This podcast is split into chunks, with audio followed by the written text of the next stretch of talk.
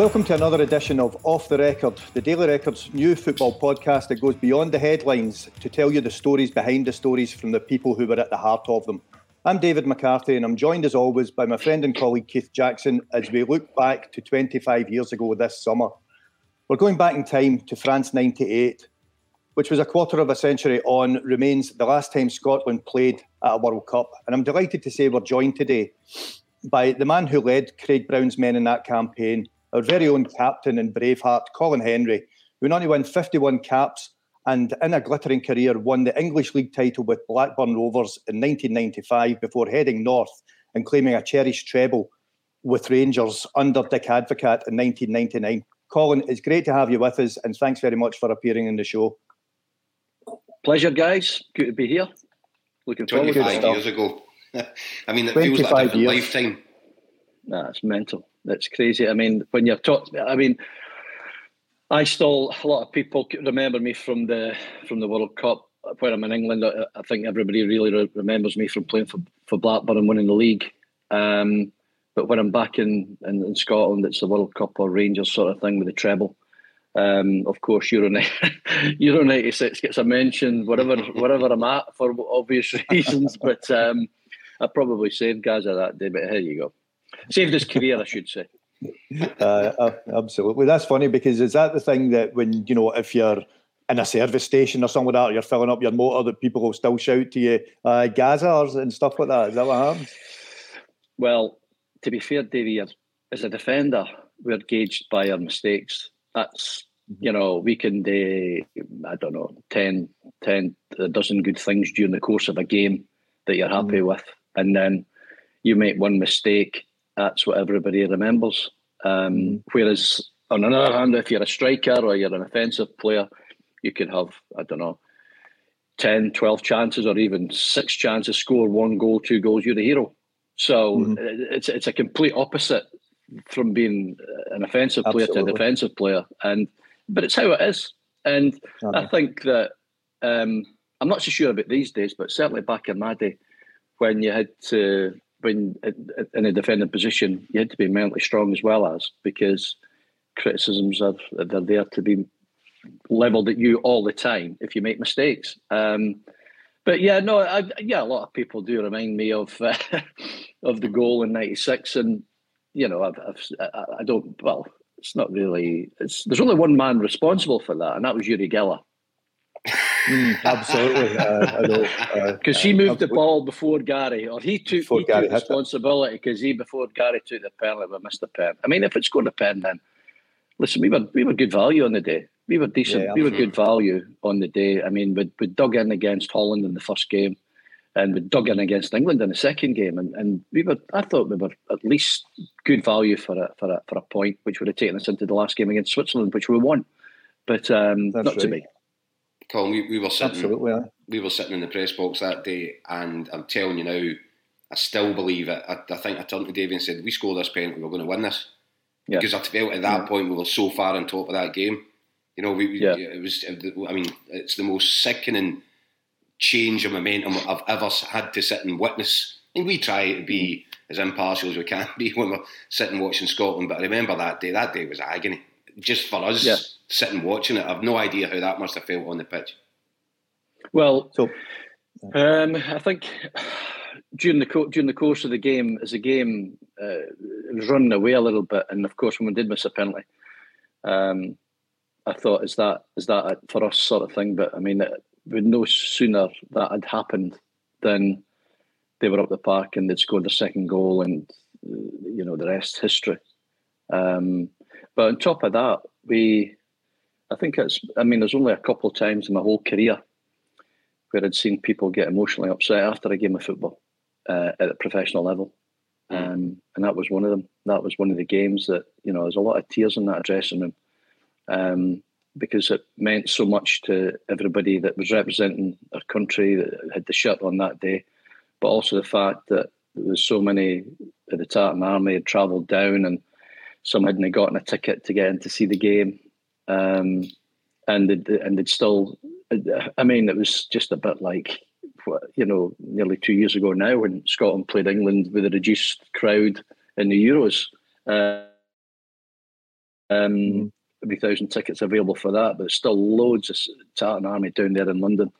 Um, they couldn't see the game, but they were there. In, they were there in body and spirit, but they couldn't they just get into the game, sort of thing. So it was it was one of these games that, as I said earlier, that hadn't seen the emotional side of that. I think one other game, and that was at Blackburn when we'd be beaten in a game. But other than that, it was it was yeah, it was it was a difficult one to take. It really really was.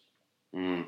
I know that we're, we're going to talk about 25 years on from the World Cup, but that, that's really interesting what you're saying about Euro 96. And then, you know, three years later, we went back to Wembley, and in typical Scotland fashion, 1999, we beat them, but still went out in the mm. playoffs. If you remember, um, well, obviously yeah, you remember because you were there, you played. Um, what was that? What was that like? Um, you know that that's the ultimate bittersweet, isn't it? You're beating them yeah. on their own patch, played them off the pitch, and yeah. ultimately we still never qualified. Yeah, no, it's it's a it's a it's a probably typical Scottish hard luck story, isn't it? Really, when you mm-hmm. think about it, um, because we'd lost the game, I think, over the two legs at home with Scholes. I think he'd scored twice, and uh, one of them one of them was a was a set play where I was quite close to him, except that obviously I wasn't picking up Paul Scholes at set pieces. Um, mm-hmm. And then, of course, the return leg at uh, at Wembley on the I think it was on the Wednesday night, and I'd struggled through the back end of the first the first game at Hampden, and I didn't train at all. I didn't I couldn't do anything because my knee was so swollen. Um, and after that game, and even if we'd gone extra time at Wembley, if we if we got a second goal, you know, when Christian Dailly had the header saved by Seaman, save, yeah. Um, if we'd had that, if we'd gone to two two, I would have probably struggled through extra time. If I, I, I would probably have had to come off because I got operated on straight after that game. I, I mean, the cat the cat wasn't very happy about that. But being being a solid pro, and I've I've always given myself, you know, that um, understanding that I've got to I've got to be available. It doesn't matter what. Even now, if I'm playing now and play every, I mean, I played two games in three days, three days there, which was daft to me. But I'm here to tell the tale, sort of thing. I'm here on Tuesday morning recording this for you guys, so I'm all right. But I, I still, I, still give it hundred percent. You know. Um, What's but that, it was charity a, match is called.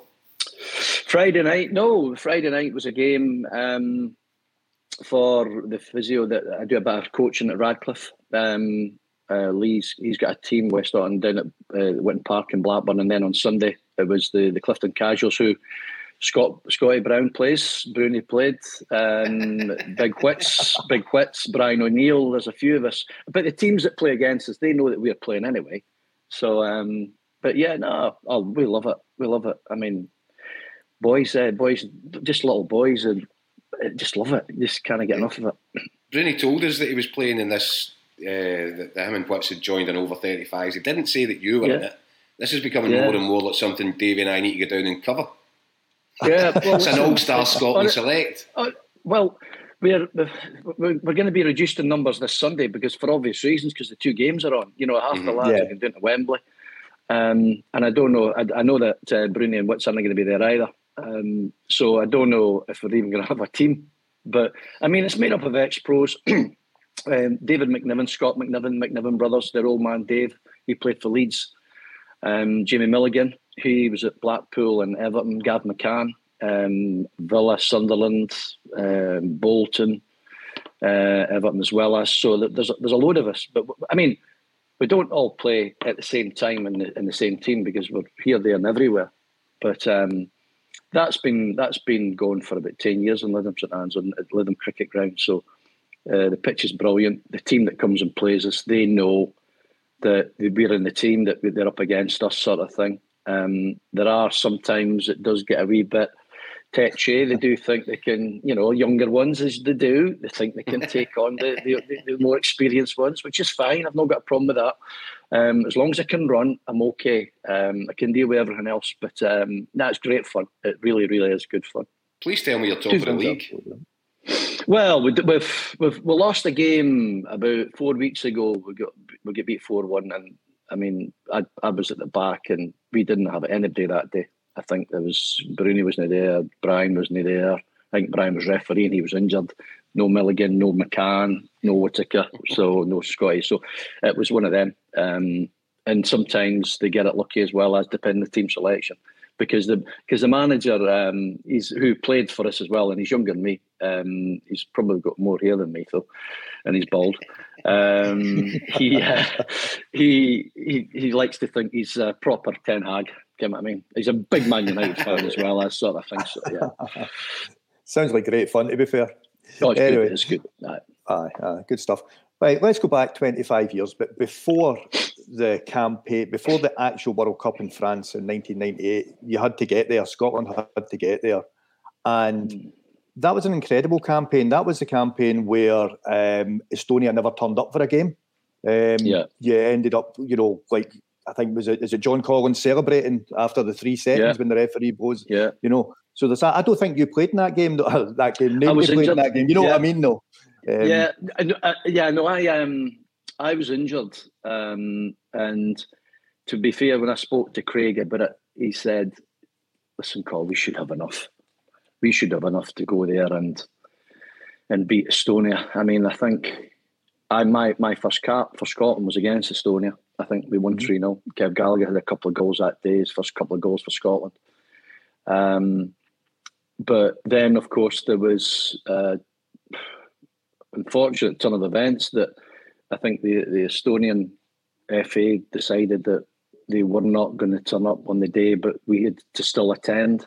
And I can remember it quite vividly. The everybody walking out. So there's Scotland walking out on their own, and John's at the front. He was captain, be Johnny Collins for the day, and, and he's like the national anthem got played, everything else, and then they go take the kick off. He takes it forward. The referee blows, and that's it, and they just walk off.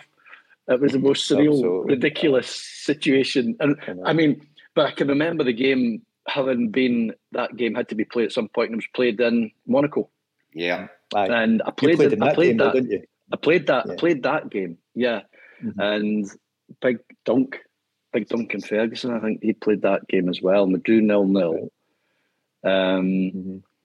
And Big Dunk got a, quite a bit of stick about that. He'd, he'd missed a couple of chances, but he he didn't he didn't take too well to that big Dunk and Ferguson, but um, yeah, that was a that was mad. That was just one of them games, you know. But we, we still made it, still made through the group and everyone else, which was which absolutely was always and, the difficult part.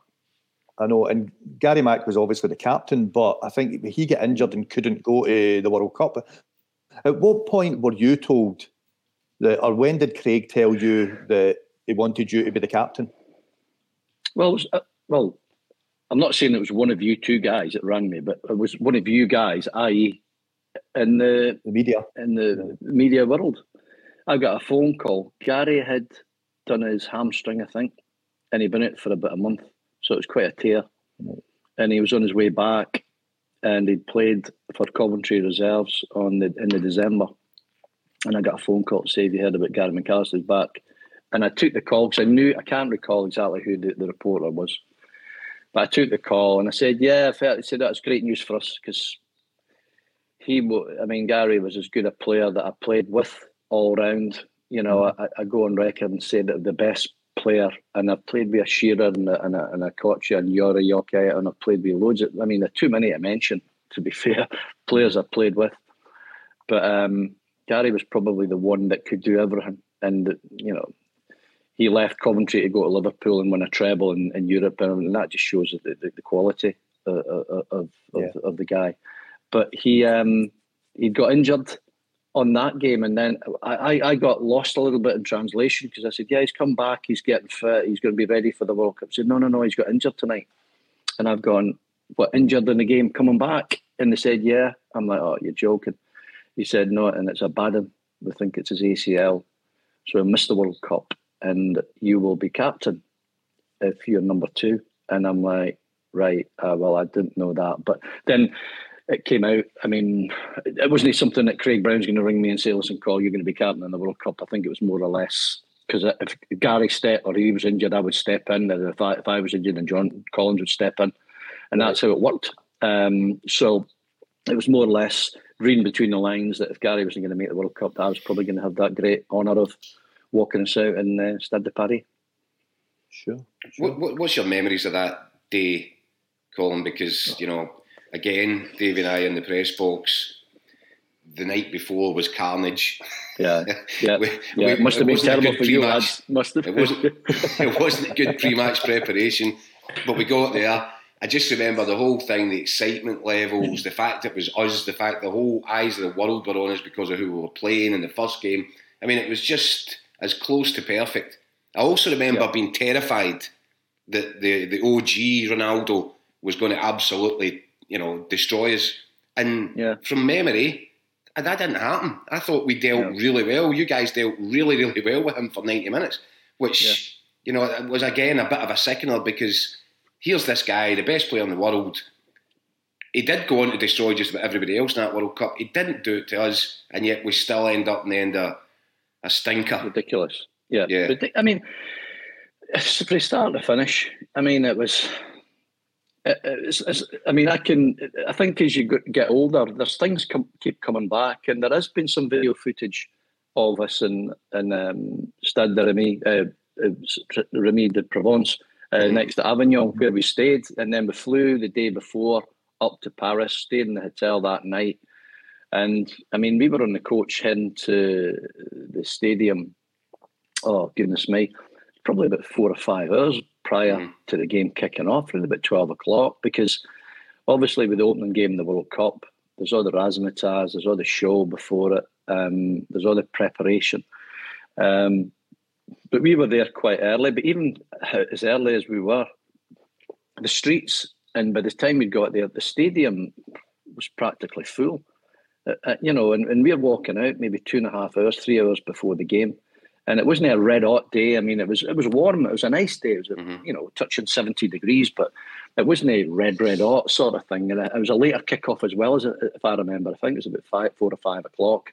It was five um, o'clock. Yeah, but, yeah, but bit, bit later in the day. So we we we gets there, and I mean the ma- the master stroke of it all initially was that between the players and the SFA was that we wear the we wear the kilt, the kilts. So we were on our kilts walking out and and listen, see, you're on about Braveheart and all that stuff and Bannockburn and all. I mean, that felt I felt thought this is me. I'm I'm right at the top. I'm right here, right at the front. You know, freedom and all that. It's like crazy, man. And it was all, and you're getting the on wood, the world champion. Getting the wood painted yeah, on the face. Oh, everything. It was mental. Um, play, and you're about to play the world champions, eh? So you know, so uh, and I mean, and so Craig, Craig said to us, he said, "Listen, go out and acknowledge the Brazil fans, and then go and see the Tartan Army and the families, and spend a bit of time if you can. Obviously, they can't go on the pitch, and we can't go off the pitch, sort of thing. But it was pretty stout already. It was pretty busy."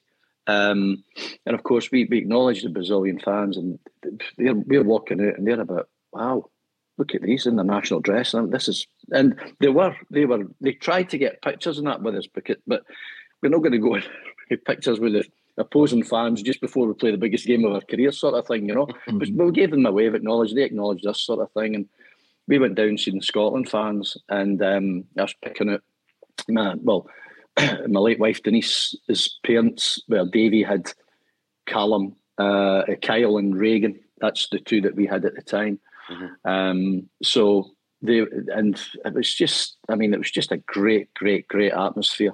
And of course, there's there's no animosity, there's no uh, hatred or no crowd trouble or nothing like that. It was just just being part of probably the biggest viewed, and I, and I think you guys might be able to correct me as well. It was the, the biggest viewed um, live um, sporting event at that time in '98 because it, it was the beginning of the internet or in and around the internet coming out, so yeah. people could watch it on a on a on the old dial-up PC, probably about an hour behind.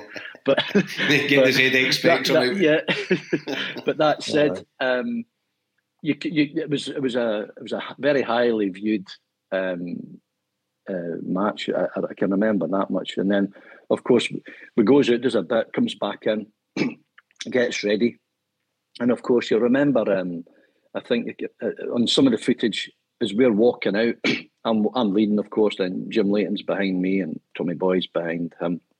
And Colin Calderwood, he, he goes the other way. Eh? Yeah, I think he comes out and, and goes right, the yeah. other way. So so he, he he runs away from the tunnel and is the that excited and that pumped up. Um, but as I'm as I'm walking out, I mean, it's this is the tale that I always tell everybody. Um, as I'm walking out, um, Craig and Alex coming past me, and they're saying, "Skipper, you all right?" I said, "Yeah, I'm great. I'm good." He said, "Well, just have a quick look behind you. Just have a look." So I've I've looked behind me, and just coming out of the Brazil dressing room, you've got Dunga, the captain, then Taffarel, the goalie, Roberto Carlos, the full back. Then you've got Rivaldo, then Bebeto, then Romario, he can't get a game. Then Ronaldo. and I've looked back to Craig and I've gone, What? He said, Have you seen their eyes? I said, No. He says, They're fucking shiting themselves. and I'm and I'm and I'm and I'm like, see here, and that was Craig. That was Craig. He was just absolutely nailed on with everything that he did and everything that he said. And I'm like, I've just heard the best quote of all quotes, and I'm about to play the world champions in the biggest game of my life here. Did the lads, the lads, yeah. Well, I think he thought he was trying to calm us down, or he was trying to like make us no feel as if, that, you know, it wasn't a, there wasn't such a gulf between them yeah. and us, sort of thing. Um, you were gate crashing their party. Well, yeah, more or less. He, Craig, Craig once told me that, that the tactics that day were to prevent a Cafu, the right back, for feeding mm-hmm. Ronaldo because that's where a lot of their goals came from. So they're basically trying to cut off Ronaldo at source. Um, and see when you think about it, and what Keith said earlier on, you know, Ronaldo didn't have a massive, massive impact on the game. So you know, your game plan worked, but losing a goal in the first five minutes to a corner must have been an absolute sickener. Yeah, I think I think where where it fell down for me, especially as a defender, anyway, was that in the manner that we conceded the two goals. Because mm. if we, if we were playing the world champions, say, and they have throughout the, the course of the game, they've got like 80, 20% possession because they are the world champions. We're on only a little Scotland attending then, then and they maybe keep the ball for I don't know 15, 12, 15 passes, and then mm-hmm. Ronaldo or Bebeto or Rivaldo decides to ping one off his right peg into the top left Jim's left hand corner for thirty yards. Then you turn around and you go, you know what? That's that's well done. That's why you're world champions. but no, we, we concede for a corner kick after was it four or five minutes, and then yeah. the most ridiculous own goal that I've ever been involved in because mm-hmm. although it's, it's it, hits Tommy and it's as soon as it bounces, it spins away from me because I'm about to clear it, and it, and and it just it, it, was over in a flash, but it was one but of them that over in a flash, but it was like slow motion, motion, wasn't it? Yeah. Well, yeah, you think well, you think you're in control of it, Dave, and then as it as it bounced, I'm thinking. Oh, oh, I'm not going to get it, and it's like, and it's oh, great, it's going to go in, and it's in before you know it. Oh. It's in before you know it. But um, talking about Ronaldo, I mean, they, he had the one chance in the first half where he's gone down the right hand side and he's taken me out of my little comfort zone with the lines of the 18 yard box. And he's got mm. me down the side. And it's came, it must have came from Cafu. It must have came down from that, well, it did come from that side. And he's turned me. And then I think Tommy, Tommy came across. But I've had to commit the biggest sin in defending. It's turned my I turned my back on my opponent for the first time in probably so many years, but was the best in the world right. at the time, Ronaldo. So, and, and in order for me to get back round quick enough, I had to turn my back, and he had his shot, he had his strike, and he and it went past Jim Jim's right hand post, I think. And I think, to be mm-hmm. fair, that was the one and only real threat that he gave us on, on, on the day. You know, eh, I think he linked up a couple of times outside the box, but no, we we did we did mm-hmm. all right against him. We did okay, but it was just the manner and how we lost the game. You know, a corner kicking an own goal. It was disappointing. Tell me this though, Colin, from a defender's point of view, because you're right. Right, the the guys at the other end of the pitch get all the you know adoration, adulation for you know their moments. I can only imagine what that must have been like as a central defender up against the, the greatest player in the world of, of that time. The concentration levels, that must have been exhausting. That's that's yeah. all I can think about. For 90 minutes, you've said it there, you, you made one mistake where he's got round the wrong side, you've had to turn your back mm. on him. You're still 25 years later kicking yourself for it. So that would mm. say to me that for the rest of that 90 minutes, you were absolutely, the, the three of you at the back were absolutely on it. Not hardly a mistake made, and that must require, as I said, exhausting levels of concentration. Yeah, I mean, I think with, with all the preparation that we had, and, and I think we'd gone to we'd gone to America, we played the USA and we played Colombia like we did in, in '96. We went over there, we played two good, two goodish sides. I mean, the US would drew nil in Washington, I think, before we came back, and Colombia we played. I think doing it the, that might be in the Orange Bowl. I'm not. I'm just. I'm not quite sure if I got mm-hmm. that correct, but um, and the preparation was to play against obviously a team from that part of the world in Colombia, and I know the America was. I think it was the first time in the, in the World Cup, '98, but to play a, a Colombian team that was similar and, you know, it was all again, that was the work that Craig Craig was thinking about preparation for us, especially defender. I mean, don't get us wrong, lads. I mean, we were always going to be under a bit of pressure um, because we were probably the minnows of the group. I mean, because the Norwegians always fancy themselves. You're playing the world champions, and um, Morocco were probably thinking as well as there was between them and Norway to go through because little old Scotland will not give us a problem, sort of thing. But mm. the concentration levels was all about it international level anyway. You know, this mm. is where we're on the back foot for for most games, apart from some of the qualifiers that we play against the likes of the going back to the Estonias, the Latvias, Lithuanias, the San Marinos, the Faroe Islands. That we had a, a lot of these games in in both qualifications, the Euros and the '98 and Euro 20 uh, Euro 2000s as well as. So there was a lot of these sort of games where we'd have the upper hand, but then when the bigger boys came involved and, and we were we were expected to get beat, your concentration levels kicked in, especially from a defensive point of view, to the to the ultimate because that's what we had to be in order to give ourselves a chance or a, a platform to build off of. Tell me this thing, Colin. That's at the end of that game, did, did, did you rate Ronaldo after it? Because, and I don't mean that as being facetious, but I think um, you've probably had tougher games against tougher opponents. You must have walked off that part thinking, hmm, Ronaldo, I'm not sure he, he's the big deal here. Yeah, I, I, think. I, I, I mean, the lads at Radcliffe that I'm coaching with, you know, the boys, they, they, they, they love coming in early because I'm always in early. I'm always the first in and probably last away. But anyway, they're like, Ronaldo. They've asked me a lot about Ronaldo. So mm-hmm. was he? And I'm like, well, yeah, he did. But I mean, I think at the time as well as there was a uh, there was a rumor that he might have been injured, and Nike insisted that he didn't mm-hmm. play, or, or the Brazilian FA said he had to play, or what? There was a there was a there was a quandary at the mm-hmm. time as to if he should play or if he shouldn't play, or because he was injured or whatever. But that said, he played. So I mean, I've played so many times, seventy 60, 70% fit, 80% fit, you know, so we all do that sort of thing.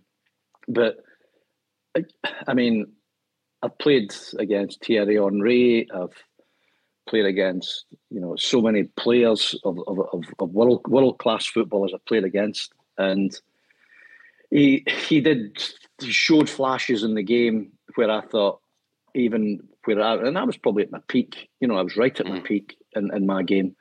I'm thinking, wow, you know, he did the little things, you know, the turn of pace. Because although I was never ever the quickest, and I always said that, I always read the game. I, I never ever lost races.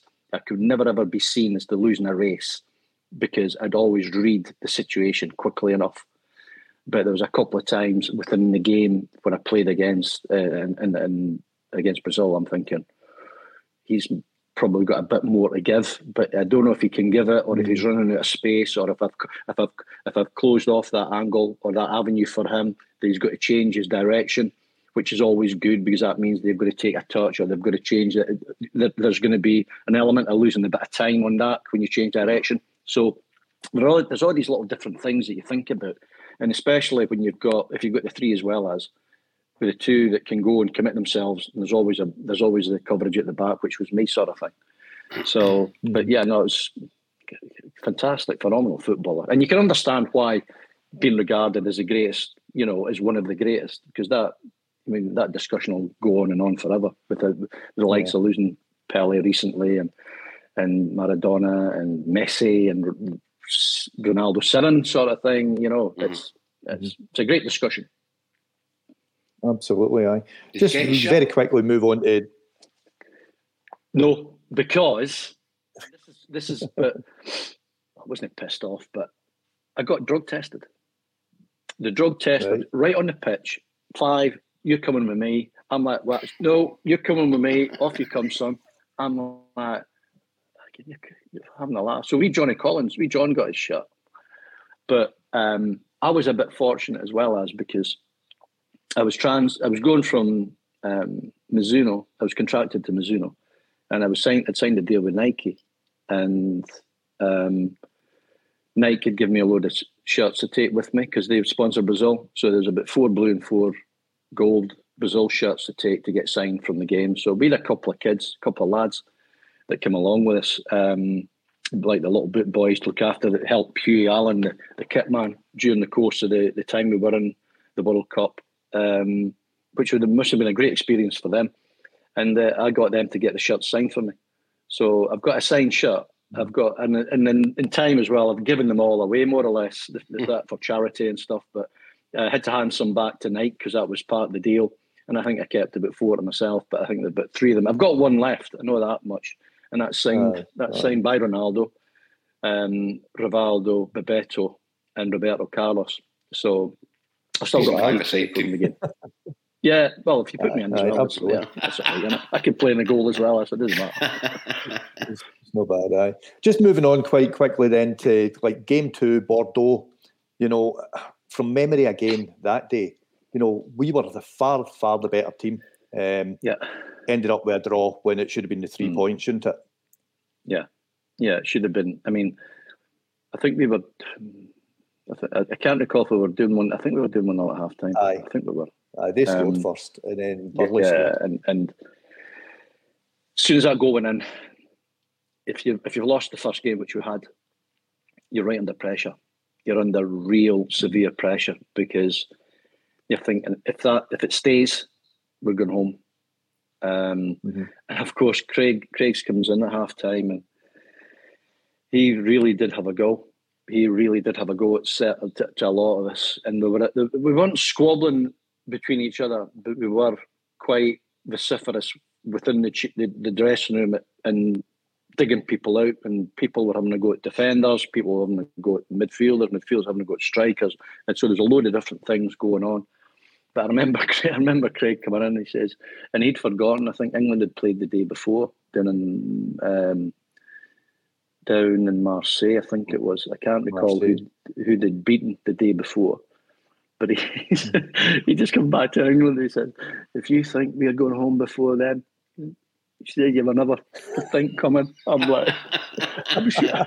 Which was, which to be fair, if we, if, yeah, but if, to be fair, if we'd lost the game, we were going home. We were we were going yeah. home because you know nobody can come from a point of two defeats. You, know, even if you win the the last game by a landslide, the the, the, yeah. reality of it all is that there'd be somewhere somebody else. The, the other two teams would probably go through. I mean, it was we were the better side. Um, we were the better side, and you know, there's a lot of made, I think, before the game as well as from the Norwegian coach um, about the game. Um, I think there was a bit of flack and, in Daily Record. I think it was the Wally and the Wellies. Craig Burley had said, right. yeah, the, the Wally and the Wellies, and yeah, Eg- uh, Olsen, yeah. And right. listen, the Scandinavians are no shy. You know, when it comes to no. football, especially, I don't think they're very shy. Well, certainly Norwegians aren't they? That's for sure.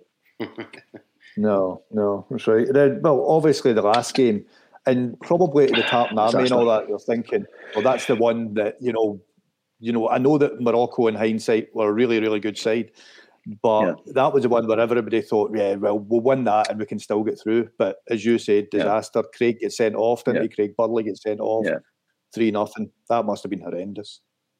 Yeah, I mean, yeah, it was.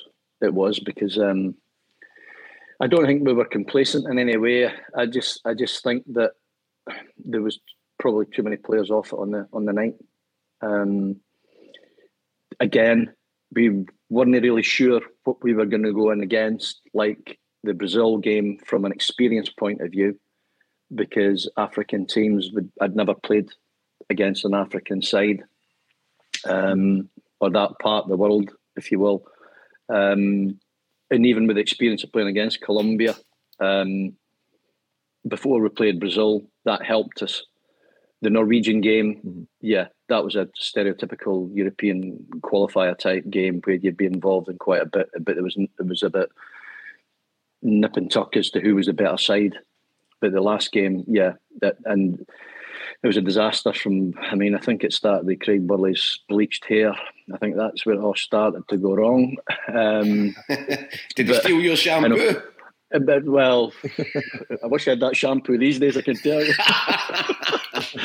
um, no, Craig, yeah, lost lost the head as well as didn't he? So, mm-hmm. and I mean, it was a strange. I mean, well, it was very bittersweet. Because well, I wouldn't say bittersweet. It was definitely bitter because we we go there and we don't put a show on and Tartan Army Saint Etienne. You know, it's I think it's not the most attractive of places to go and attend a, a game of football. um, but I think Morocco actually thought they were going through. You know, I mean, uh, Norway had beaten Norway had beaten Brazil. You know, Brazil lost mm-hmm. twice that tournament, the final, and that game against Norway. So um, that was a shock. That was a turn up, and that was that. That I was actually at that game to cover the Norway Brazil game that night when the other lads were obviously covering your game. And right. all I could think of in the last, because Norway scored twice in the last three minutes to beat them. And mm. all I was thinking mm. was, and obviously I knew Scotland were out 3 0 and blah, blah, blah. But yeah. I was thinking, what a way for Scotland to have gone out. If Scotland had beat Morocco, because Norway mm. had beaten Brazil, we'd still have gone out. And that would yeah. that was going through my head that night that that would have been so typical for Scotland. But actually, Morocco got to feel what it was like to be Scottish. Talk about a mm. glorious failure. Yeah, yeah. I mean, yeah. See, there's a lot. There's a lot during the game as well as. Um, so I went on to play with um, Mustafa Hadji, and and mm-hmm. I forget the name of the other player. It was at Coventry City. Coventry later yeah. on, but I, I, ended up playing with them, and but that night on on that night as well as there was a lot of verbals between them, them and us, sort of thing, you know. And it wasn't really a game of there wasn't any hatred or nothing in the game. There was no, there's nothing between us as far as history because we've never played each other. But just the, there was a lot of that. There's a lot of that given it, and yeah. So right at the end of the game, when we got told, by the way, Norway's beat Brazil. you can imagine what the boys are saying to the Moroccans like, "Hey, get it up, you, get it up." You. and it was, but it was only but right because they were giving it all that during the game. You know, two 0 three 0 We're doing it ten men. We're never coming back from that. And there's a lot of verbals, and I'm thinking that, you know, because they're broken English. Us Scottish, we don't mm-hmm. speak any other languages. They were apart from me, Johnny Collins, he's only one. Um, but we understood what they meant. Uh, so we, give, we, we, were quite happy to give them a wee bit back right at the end of the game because they were in tears as well as so. What goes around comes around, Absolutely. you know. I meant to ask you, Colin, when you were talking about Gascoigne's goal at Wembley. Did you have an exchange with him afterwards? I mean, obviously, your teammates, this set of circumstances comes about. It's his golden moment. You said it. You've mm. saved his England career. Yeah. did, did, did he say anything to you after? What was said on your on, on after that game? You must have wanted to wring his throat. Uh, I swapped shirts with Alan Shearer. Um, um, but before I'd gone to Euro 96, um, the headline of the Lancashire Evening Telegraph was Alan had said, "I'll bring the medal home to show Colin," or words to that. I think the head yeah. the headline would still you'd, you'd guys would still be able to get hold of that headline somewhere along the line, page mm-hmm. ninety six, and of course that didn't happen, um, which I was glad about. But um, I, I seen guys a, a few years later. It was early early 2000s, um, we were playing a game up at Newcastle, or I was playing a game, a charity game called The Match. It was on Sky One. Mm-hmm. So it was ex players against a load of different actors and stuff. It was a, so, it was a sellout. So with 40,000 on at the game. Mm-hmm. And we won, I think we won mm-hmm. 1 0 or 2 two 0. I can't recall. But Gazza was there. And my late wife, Denise, had been ill and made a recovery at that point. And um, he, he you know, he, Gazza being Gaza and readily gets easily upset. You know, he, he was sat with us at dinner and had a good, obviously had a few drinks, a, lot, a lot of drinks, and um, then he got a wee bit emotional with Denise, sort of thing, and it was mm. it was touching, it was nice. But mm. no, I've, I've come across him a few times, but I've not not, not recently. Um, um, and he probably wouldn't have managed that goal now anyway. If he comes down to Lytham on a Sunday, he, you know, he'd, he'd, probably get. I wouldn't be messing about with him. I mean, he's, he's no, I get no. it. He's not going to apologise for it. Why would you? But at the same no, time, absolutely.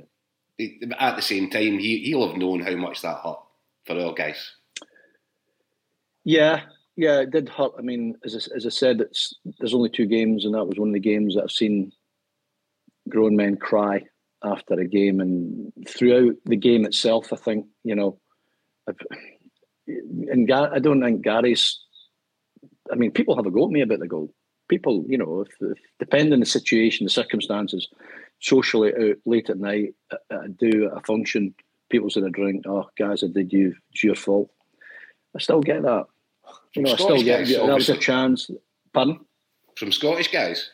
Yeah, yeah, yeah, yeah, yeah, yeah. But I mean, I, I then left Blackburn in '98 to go and sign for Rangers, so it could have been one of a yeah. side. I don't know. Uh, but that said, um, Gary took a Gary took a bit of criticism as well as for the penalty, you know, and it's so I mm-hmm. share that sort of understanding of mm-hmm. it was it's been difficult and it is difficult you know, still to this day, Tell people, my generation, oh. our generation, they all they all remember it. You know, but I mean, the one thing I say to people is that, as far as the goal, etc., it's taken England's greatest ever footballer to do that to me.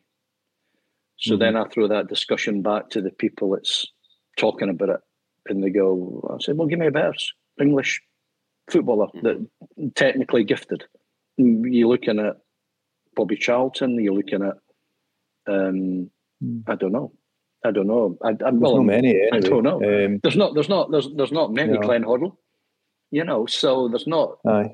to do to do that. And but you mm. know that stereotypical Paul Gascoigne. He had that ability, and you know when you look at all the different forums and stuff about choosing and voting for, you know, he's right up there. Those guys are. Mm-hmm see, see to, to move that on, Colin. Um, how tough was it for you to end the Scotland career the way it ended with uh, uh, Nicola Albani? You scored two mm. goals that night, but yeah, it's remembered obviously for being sent off in the last minute, six match ban, and you never played for your country again. How, looking back on that, how tough a time was that? Well, you've got you, you've got two things there wrong, Dave. Oh, I didn't get sent off. Did you not? I didn't. Wow. I didn't How was that the game as well? No. I so didn't get sent off. I didn't get sent off. No, I completed the game. Oh, well, and then retrospect. Aye. Then retrospectively, they looked at it, mm-hmm. um, and they gave me a three-match ban. Right. So Craig says, and I'll, I'll I'll go through what happened when I'll finish this wee bit. So Craig mm-hmm. says to me, he says, "Right, call. Um, we're going to appeal that."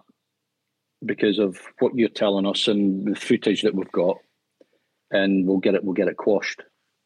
So they appealed it, and the appeal failed, and we got. A, I got a six match ban, six, and that was it.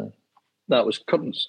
That was curtains for me. Mm-hmm. Um, I did have aspirations to try and get back and play for my country. I didn't want to end there, but then, then again, I scored half volley with my right foot, a half volley with my left foot, and I mean, I only scored three goals for my, my country, so them two goals and I had a header against Malta.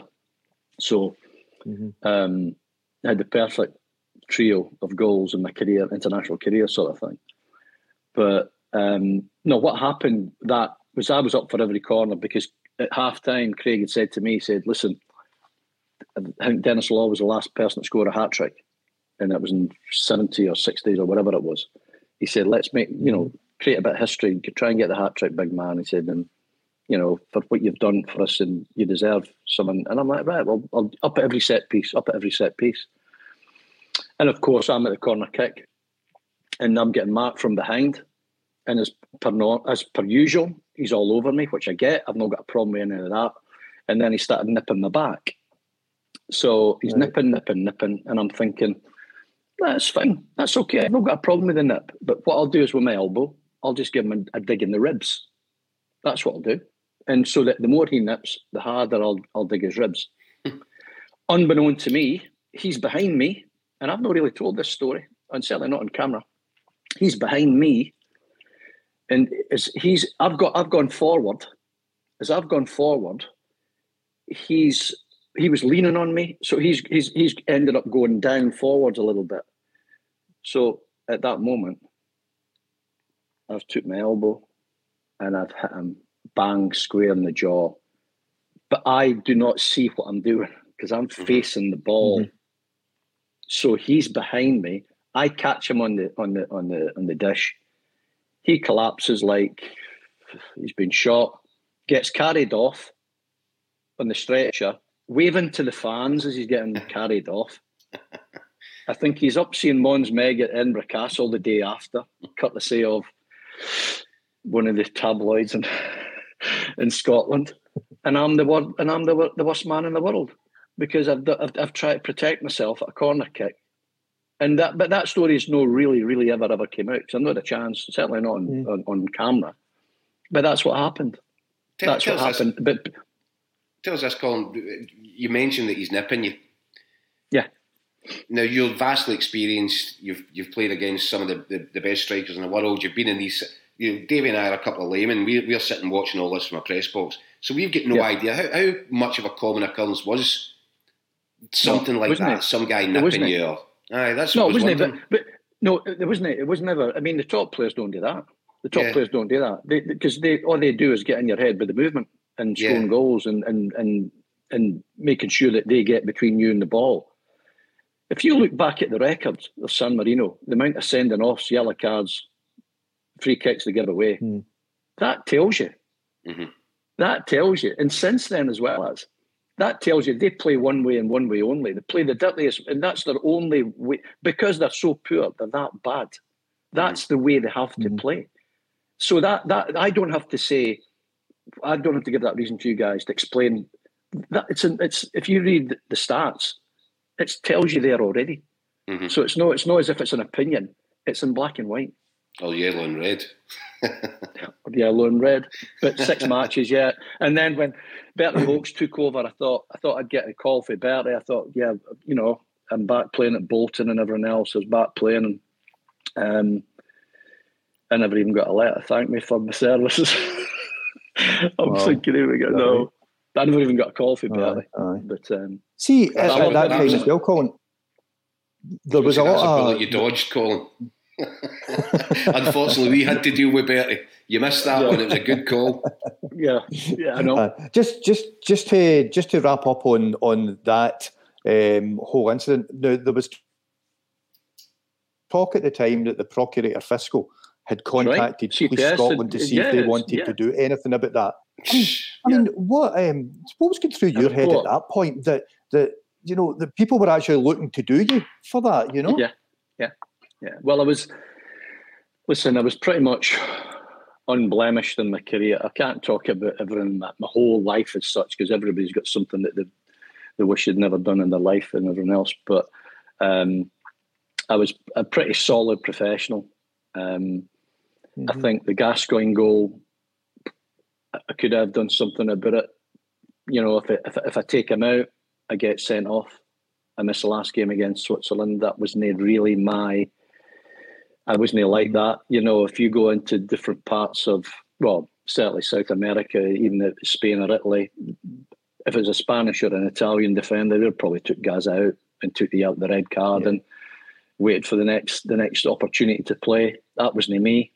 Um, so it wasn't like it wasn't like I was going to, you know, I was a solid pro. I was a solid pro, and and yeah, I found I found that strange. I, and but I did get the call. I got the call because Craig said I was even reported in the press. The CPS are looking into an incident at Hampden Park on such and such a night. I'm like, really, really. I'm think, I'm thinking, mm. wow. People are, you know, some parts of I don't know. I wouldn't say it's the media. It's not the media. Just some parts of of of, of life. It doesn't matter how well you do. There's always somebody there trying to bring you down. You know. Well, just as well it's not today, this day and age, because that'd be a, a 30 year stretch you'd be looking at. Uh, well, the way things the, have the gone today. Well, it's not. Well, I don't even know because VAR is so badly used, and and you guys, I know mm. in Scotland, it's just come in and people are complaining. Well, we've had it down here, and we've still got it down here in England, and it's like it goes back to the to the, the naked eye, the human eye. It's mm. back to a human mm-hmm. decision mm.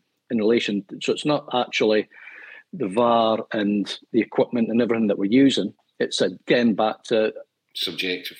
So, yeah, uh, uh, simple as that, you know. Mm-hmm. So, but I think right. I think if it was available back in that day, I would have got. They would have seen. Wow, hold on a minute. He can't be. He can't be doing that to him. And he's and I've, all I've done mm-hmm. is, mm-hmm. you know, responded. Um, yeah, yeah, wrongly, I, I may say wrongly. I may, I may say, but I was, I, I was, I didn't do it deliberately because I, I have not got eyes in the back of my head, so it's not as if I, I, I mm-hmm. intended it. See, see, by the time uh, we'll, we'll, move this on for the uh, for the Scotland thing just very quickly, Colin. But by that time, you yeah. had already played at Rangers. You had had your two years at Rangers, I think, um, 1999 to no, 1998 to 2000, I think. What was that yeah. like playing for Advocaat and uh, you know winning the treble, particularly as Rangers bounced back from the disappointment of the previous year where they lost the ten in a row chance, and mm. obviously Dick came in and uh, you know, you, would won the treble in your first year. What was that like? Well, I, I mean, I, I, there was something that I've, you know, it was icing on the cake for me. I mean, uh, there's not a chance. Not a chance was I able to try and work out the fact that A was going to win a treble for Rangers, and B win the league at Parkhead. You know, mm. so for that for that point of view, I mean, it's absolutely perfect. For, for and and um, I wouldn't have changed any part of my career whatsoever. Um, probably the only thing would to maybe deal with Gazza's goal a bit better. Other than that, because that gets spoken about so much since. But I'm listen. I would never change anything apart. You know, winning the Premiership with Blackburn, winning the treble with Rangers, and and I thought it'd actually gone. I thought that opportunity had gone because I think I think two years prior to that, um, Rangers had made an inquiry but then uh, the the David Murray had said that they weren't going to sign any players over the age of thirty for more than a million, and then there was a massive change. Walter left, and and the Advocaat took over, and there's an influx of phenomenal world class players, world class footballers coming in. And then I, I, got the call, and and I thought, right, I've got to go and for three million at my age as well as I'm thinking, well, it's an opportunity. And and it wasn't the fact that I was going to Rangers, just that was the fact that as a family we were going back to Scotland. You know, I mean, majority of my career, apart from my early days at Dundee, um, had all been in England, and the, the, the family so young, and everything else, and it was just a, it was a great opportunity to go back in Champions League football as well as to play in Europe because it, that was few and far between at Blackburn because we weren't it was a you know a town team winning the Premiership we won we, there wasn't layers and layers of heritage in relation to doing well uh, domestically and mm. playing in the in, in, Europe regularly sort of thing so that was the downside of playing well at Blackburn at the time because we weren't used to that European football that's that's um, a life mm. life changing event. I can only imagine, Colin, because yeah. I've been to Blackburn. I know what the place is like. I know that. I mean, you, I'm sure that you couldn't walk down the high street in Blackburn without getting recognised. But I think you take yeah. things to a whole new level. I mean, you you were perfectly yeah. comfortable down there, perfectly used to. You know, everybody knows you, but it's different. Up here's different. You've stepped into a goldfish bowl and you're wearing a tartan suit, you're recognisable. well, in, in, yeah. this mad part of the world, how difficult was that to transition into? that was that was that was difficult. That was the hardest part. I think it wasn't so much the football, although I'd signed at the back end of the World Cup, and I didn't really have a break. And at my age as well as at thirty, well, thirty three, um, I probably needed a good break that summer, but I didn't get it. So I went mm-hmm. straight into pre season and then I had groin problems, um, which was more or less on the back of not having a break, and the body telling you, "Listen, you're breaking down. You need to get that repaired." So I did my I did my bit for that season as well as, but I didn't really get into any a, a good run of games where I got back into myself on a domestic on a on a domestic key. It was the injuries that hampered me more than anything else at Rangers. Mm-hmm. Um, the, I mean, I enjoyed myself playing with such great footballers, and you know, Dick tried to sign me. I think back in '93 or '94 when he was at Eindhoven. He made an inquiry. Yeah, Dick wow. had, Dick had, yeah, and that was where there was there was a there's a couple of German sides, there was a couple of Italian sides as well as when I was at Blackburn. They were like, right, yeah. And Jack Walker said to me, he said, listen, you're not going anywhere. You're here for the we just got in the Premiership a couple of years. I think it was about ninety three or ninety four. And he said, We're you're going places at the minute. And I said, I'm, I'm happy, I'm fine. You know, look after me and he did. Mm-hmm. But um no, Dick tried to sign me prior to that. Um, that's interesting. So that was where, I yeah, I tell you why that's because a lot of people, a lot of people, a lot thought it was a David Murray signing. Yeah, that was that was the accusation, wasn't it? This yeah. is David Murray's ego. He wants to buy the captain of Scotland. There's a lot of Scottish players had left, and you just wanted to put back in a bit of Scottish Scottishness into, into the side. And what better than the Scottish captain from the, the World Cup? It's just finished. Um, so that mm. was that. But it was it was Dick that wanted to sign me as well as it. Mm-hmm. And I mean, I know I was late in signing because I missed the two three things that was promised. Was like, well, you're going to be captain. Well, I didn't sign in time, so they didn't name a captain before they played Hearts an opening game at Tynecastle. So Lorenzo got the captaincy, and then said you're going to be number five. Well, in Holland, the number five's the left back, so that's Arthur Numan's. That's right. And then and then before you know, it, and but I wasn't bothered didn't it didn't bother me anything about these things, but it's just little stories and little things. So a lot of people do think it was David Murray signing, but it was no, it wasn't. It was actually Dick. Dick wanted to sign me, tried to sign me before, um, but he probably got me just a bit late as far as the injuries is concerned. Because at 33, you've got to be absolutely on the ball. You've got to be you've got to be right at it for most of the time because you'd get found out. And it wasn't so much either coming to Scotland and being involved in which I described playing in England in the Premiership, a boxing match every week. That game, that game mm. never ever took place apart from when you played an Old Firm or mm. you played in Europe. That was that was that was it. Mm. Maybe a couple of key games, Aberdeen away, you know, could get a bit naughty, and you look after yourself. But physically wasn't a problem. It was psychological. It was mentally. It was that was where your games were won when you played for Rangers um, certainly at the time that I played. And I would have, I would have said there's a lot of a lot of players, ex players, could say the same because of the size of the club. And off the pitch, mm. Colin, the, the, the family settling into this absolute madhouse up here, having been used to, you know, being across the board and living a nice, quiet life. Thank you very much. Yeah, it was a massive change. It was a massive change because my late wife Denise, um, her dad Davey's massive Celtic fan, and you know, Denise, they'd all grown up as Celtic supporters, and hmm. and it was, you know, Davy used to come and look after the kids in the players' lounge at Ibrox after the, you know, he'd come to the games and, mm-hmm. not particularly enjoy them, but enjoyed seeing the kids, the, grand, the, the grandkids after the game, sort of thing, you know. Um, but we were back, we were back home, you know, back home in Scotland, and you know, living in a lovely part of the world, the Bridge of Allan, um, and it was it was mm-hmm. good. It was it was it was great, you know. And, and, yeah, no, I would never I would never change any part of my career. Um, certainly not my achievements anyway in relation to that. And it's it's probably the perfect well, it is the perfect treble. You know, I mean, I don't yeah. talk a lot about it because a lot of people might think you're trying to open up the avenues between Rangers and Celtic and everyone else. I, I just quietly and you know, especially on social media, if, if, you take a few hits on social media on Twitter, for example, where it's pretty much open Twitter, um, I hmm. just let them remind them. But I don't have to go overboard on it. Um, and it's yeah, it's yeah. a nice treble, perfect yeah. treble. We talk we talk about great players that you come up against, and I think one of them did give you a bit of trouble. To be fair, you know, Henrik Larsson at that point is out of this world, wasn't he? Mm. Henrik, yeah, yeah. I mean, I think he scored against well, he's, we got beat. We got beat five. We took Was it five one? Scott Wilson gets sent off. We mm-hmm. visited Parkhead that season. Um, when he, he, goes through in lobs. Stefan. Yeah, S- Stefan, I think, and then uh, Lubo Moravcik, I think, had a hat trick. I think he scored a hat trick that night. But and then he did score, and I think it was a two-two at Ibrox as well as.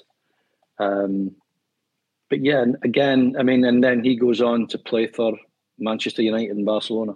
So that tells yeah. you the, you know, because down here in England, people people do question the Scottish game, mm. Rangers and Celtic, and I've often had to defend, and often do I say, and even and the, the, there was a, a Goodby story.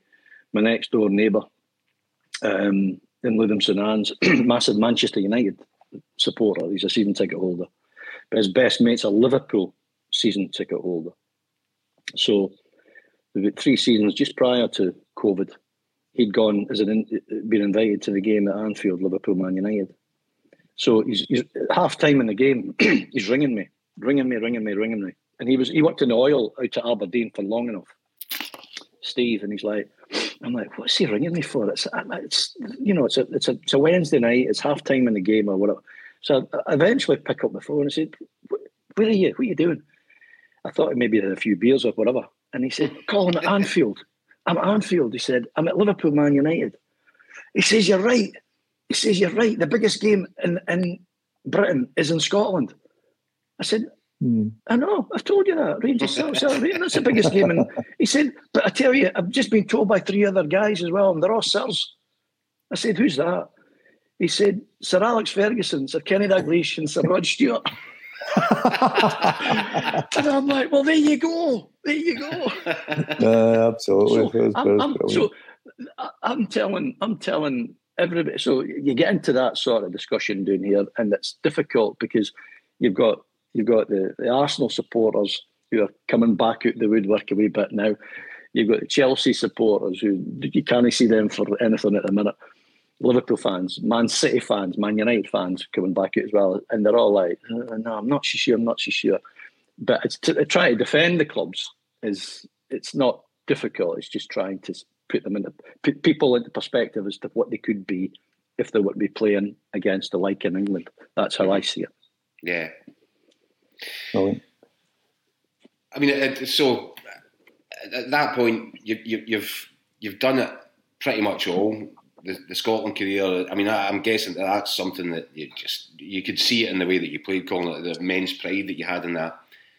Winning the title at Blackburn is a, is a fairy tale story, as you yeah. describe it. The perfect treble at Rangers.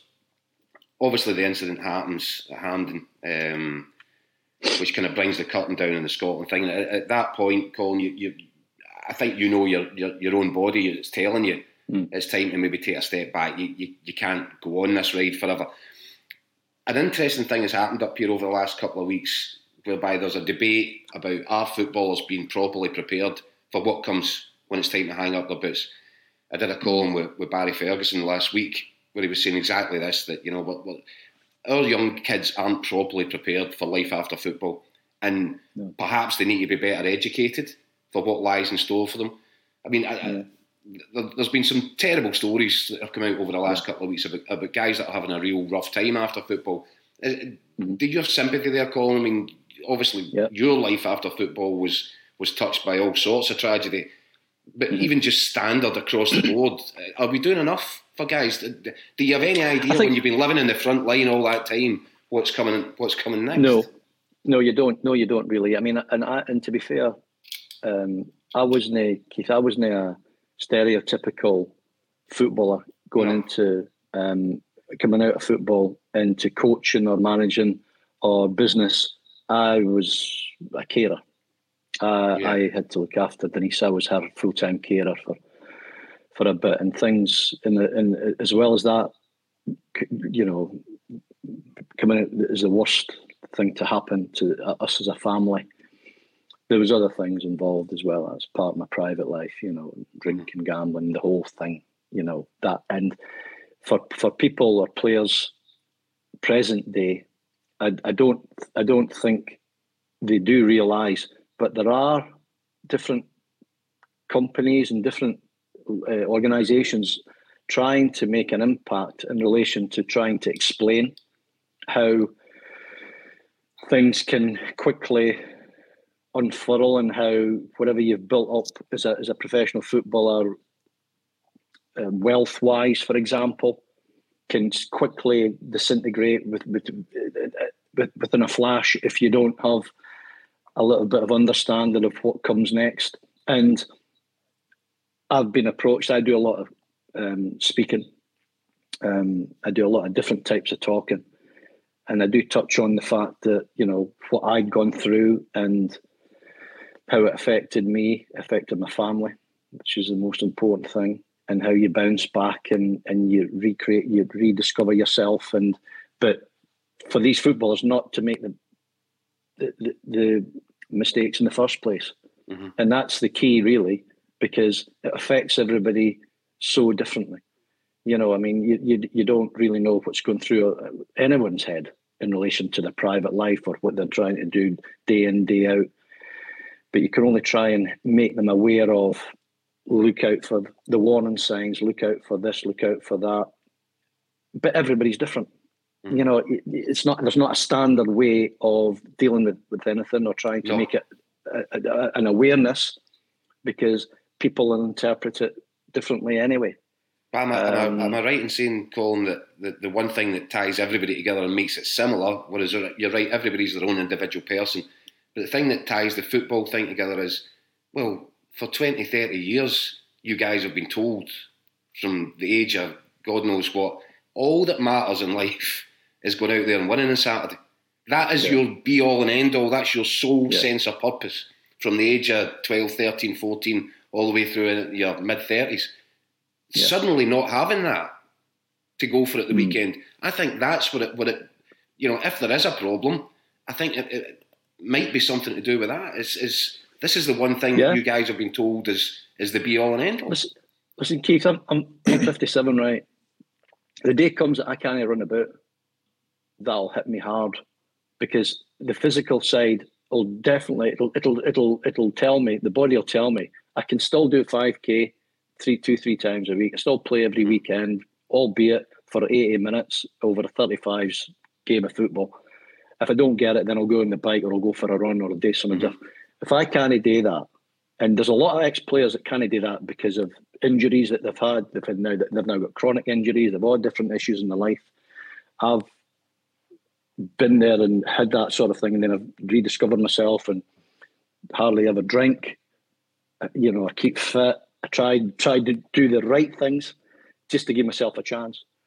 So there is there is going to be a time for a lot of footballers, a lot of footballers who are going to go.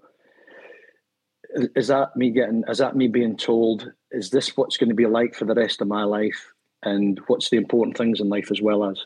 And as, as, as I said, and I know you touched on it, everybody's different and everything is different.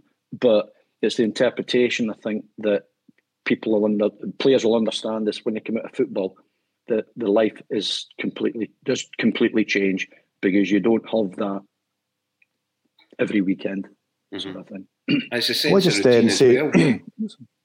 It's the, the routine, you know. Barry Ferguson was saying he has to find a thing, whether it's getting the leaf blower out the back garden or going shopping just to the supermarket.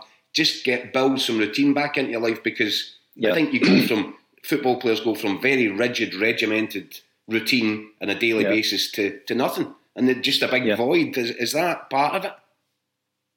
Well, that's true. That's that's that's what happens. But if I mean, I now I I will now probably go for a for a run. I mean, I played two days ago, but I'll probably go for a run. I'll feel better after that. I won't go to the gym today. I might go to the gym tomorrow. And I've got loads of other things going on. I mean, I'm coaching at Radcliffe, who are three tiers below below the football league here in in England. We're third in the, the league. We're in the playoff position. We've got 12 games left. I'll have, the manager will be ringing me straight after this because I'll mm. put my phone off airplane mode on it. So he'll be able to get through. He'll be like, "What have you been doing for the last hour?" sort of thing. um, he'll, you know, we need a player for Saturday. We're at Guiseley away, and it's another big game for us. And there's big game. Well, you've got Rangers Celtic on Sat Sunday. You've got Man United Newcastle Sunday. there's loads of things going on. So I keep myself occupied. Keep mm-hmm. myself occupied. The thing about it is that I'm lucky in respect of being able to keep fit. So, I mean, mm-hmm. I should have been going with the boys next week to Dubai, but I can't because I'm obviously coaching here. So you've got the Ranger, the, the, the Scotland England legends.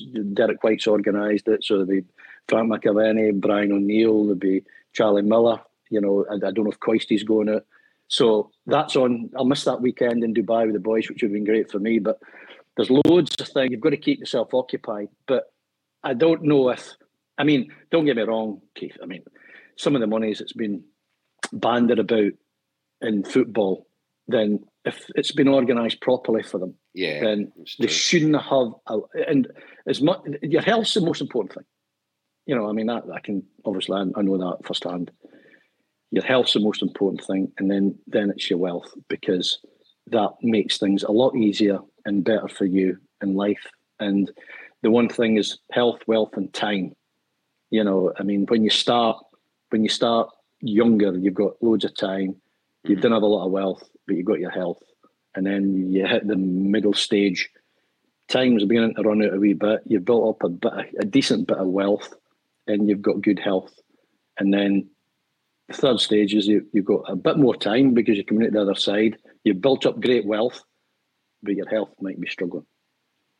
So that's that's the three, yeah. you know, that's the three things. But for me, obviously, it's been it's health and health only, you know, to start with. I just want to ask you, uh, Colin, just to round up this whole thing. It's been a fascinating hour, and you know, we thank you for your time. But I would suspect, and I hope I'm not putting words into your mouth, that your greatest achievement is when you look at your three kids who have been through so much, and you also, you know, at the end of your football career, as you said, you ended up becoming a full time carer for your for your wife.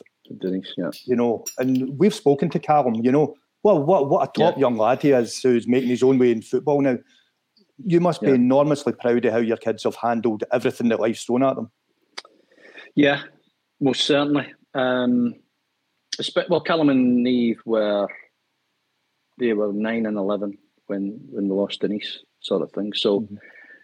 that itself, um, I mean, i have been fortunate. My mum's still great. She's 80, 84 last week. Um, I'll see her hopefully next week.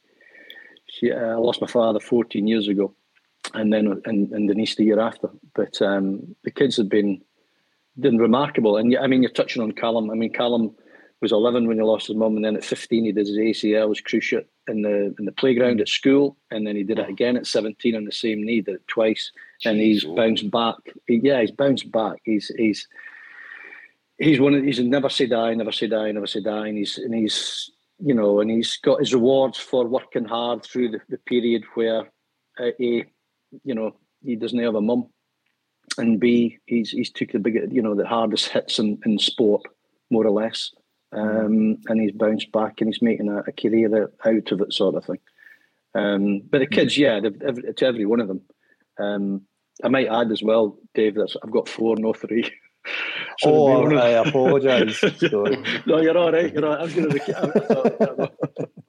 Little Nevy, no, well, no, she lives no, in the south of France. She, she's in, she's down in the south of France, so she's all right. She's she's she's okay anyway.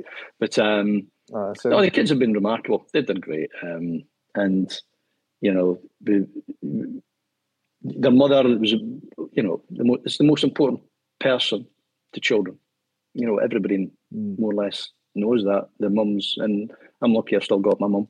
Um, yeah, and she's good, and she keeps me in track and keeps telling me, you know, what to do and everything else, even at the age of 84. So but yeah, no, it's it's not been easy, but at the same time, they, they've they've made me very very proud. Mm, absolutely, Colin. Thank you, Colin. I think that's, that's, the best place to leave it. Thank yeah. you so much. Good for your time, and um, we will uh, hopefully speak speak to you soon. Um, yeah, just touch, one more thing. Cal- I, I will do. Callum was Callum born in Scotland or England? Um, born in England born in England, right? Born in Black, born in Black, born, born, born in, right, Blackburn. right. So if he turned around and said to you, um, he's already had wee... and, and it was blown out of oh, proportion oh, on Twitter. Aye. Right. Okay. So what happened? Because everybody, everybody, everybody that's everybody that's English has said, as if we're really worried about you playing for Scotland. And he's like, "That's okay." But it was a loaded question. It was a, he got asked right, okay. he, earlier this season at Salford. You know, he said, "You,", you and he's like, "Is that a real question?" And then, of course, as soon as, as soon as he as soon as he gives the as soon as he gives the answer, not that he needed to give the answer, but as soon as he gives the answer, you've got all these trolls coming on and give it, oh yeah, we're really bothered about Callum Hendry decide to play for Scotland instead of England, sort of thing. But uh, I'd, love him, I'd love, I'd love him to get a cap. Oh yeah, yeah, yeah. I'd love him to get a cap. I'd love him to get a cap, but he's he's um, he's doing all right. He's okay. He's at Salford at the minute, and he's in and they're in the pre, they're in the playoff position, so he's doing okay. Yeah, yeah. He's hanging Good stuff. Good stuff. Colin, it's been an absolute pleasure. Thank you very much, mate. keep in touch. Good. Thanks, yeah, keep Colin. in touch, lads. All the best. Yeah. Cheers. Thanks a lot.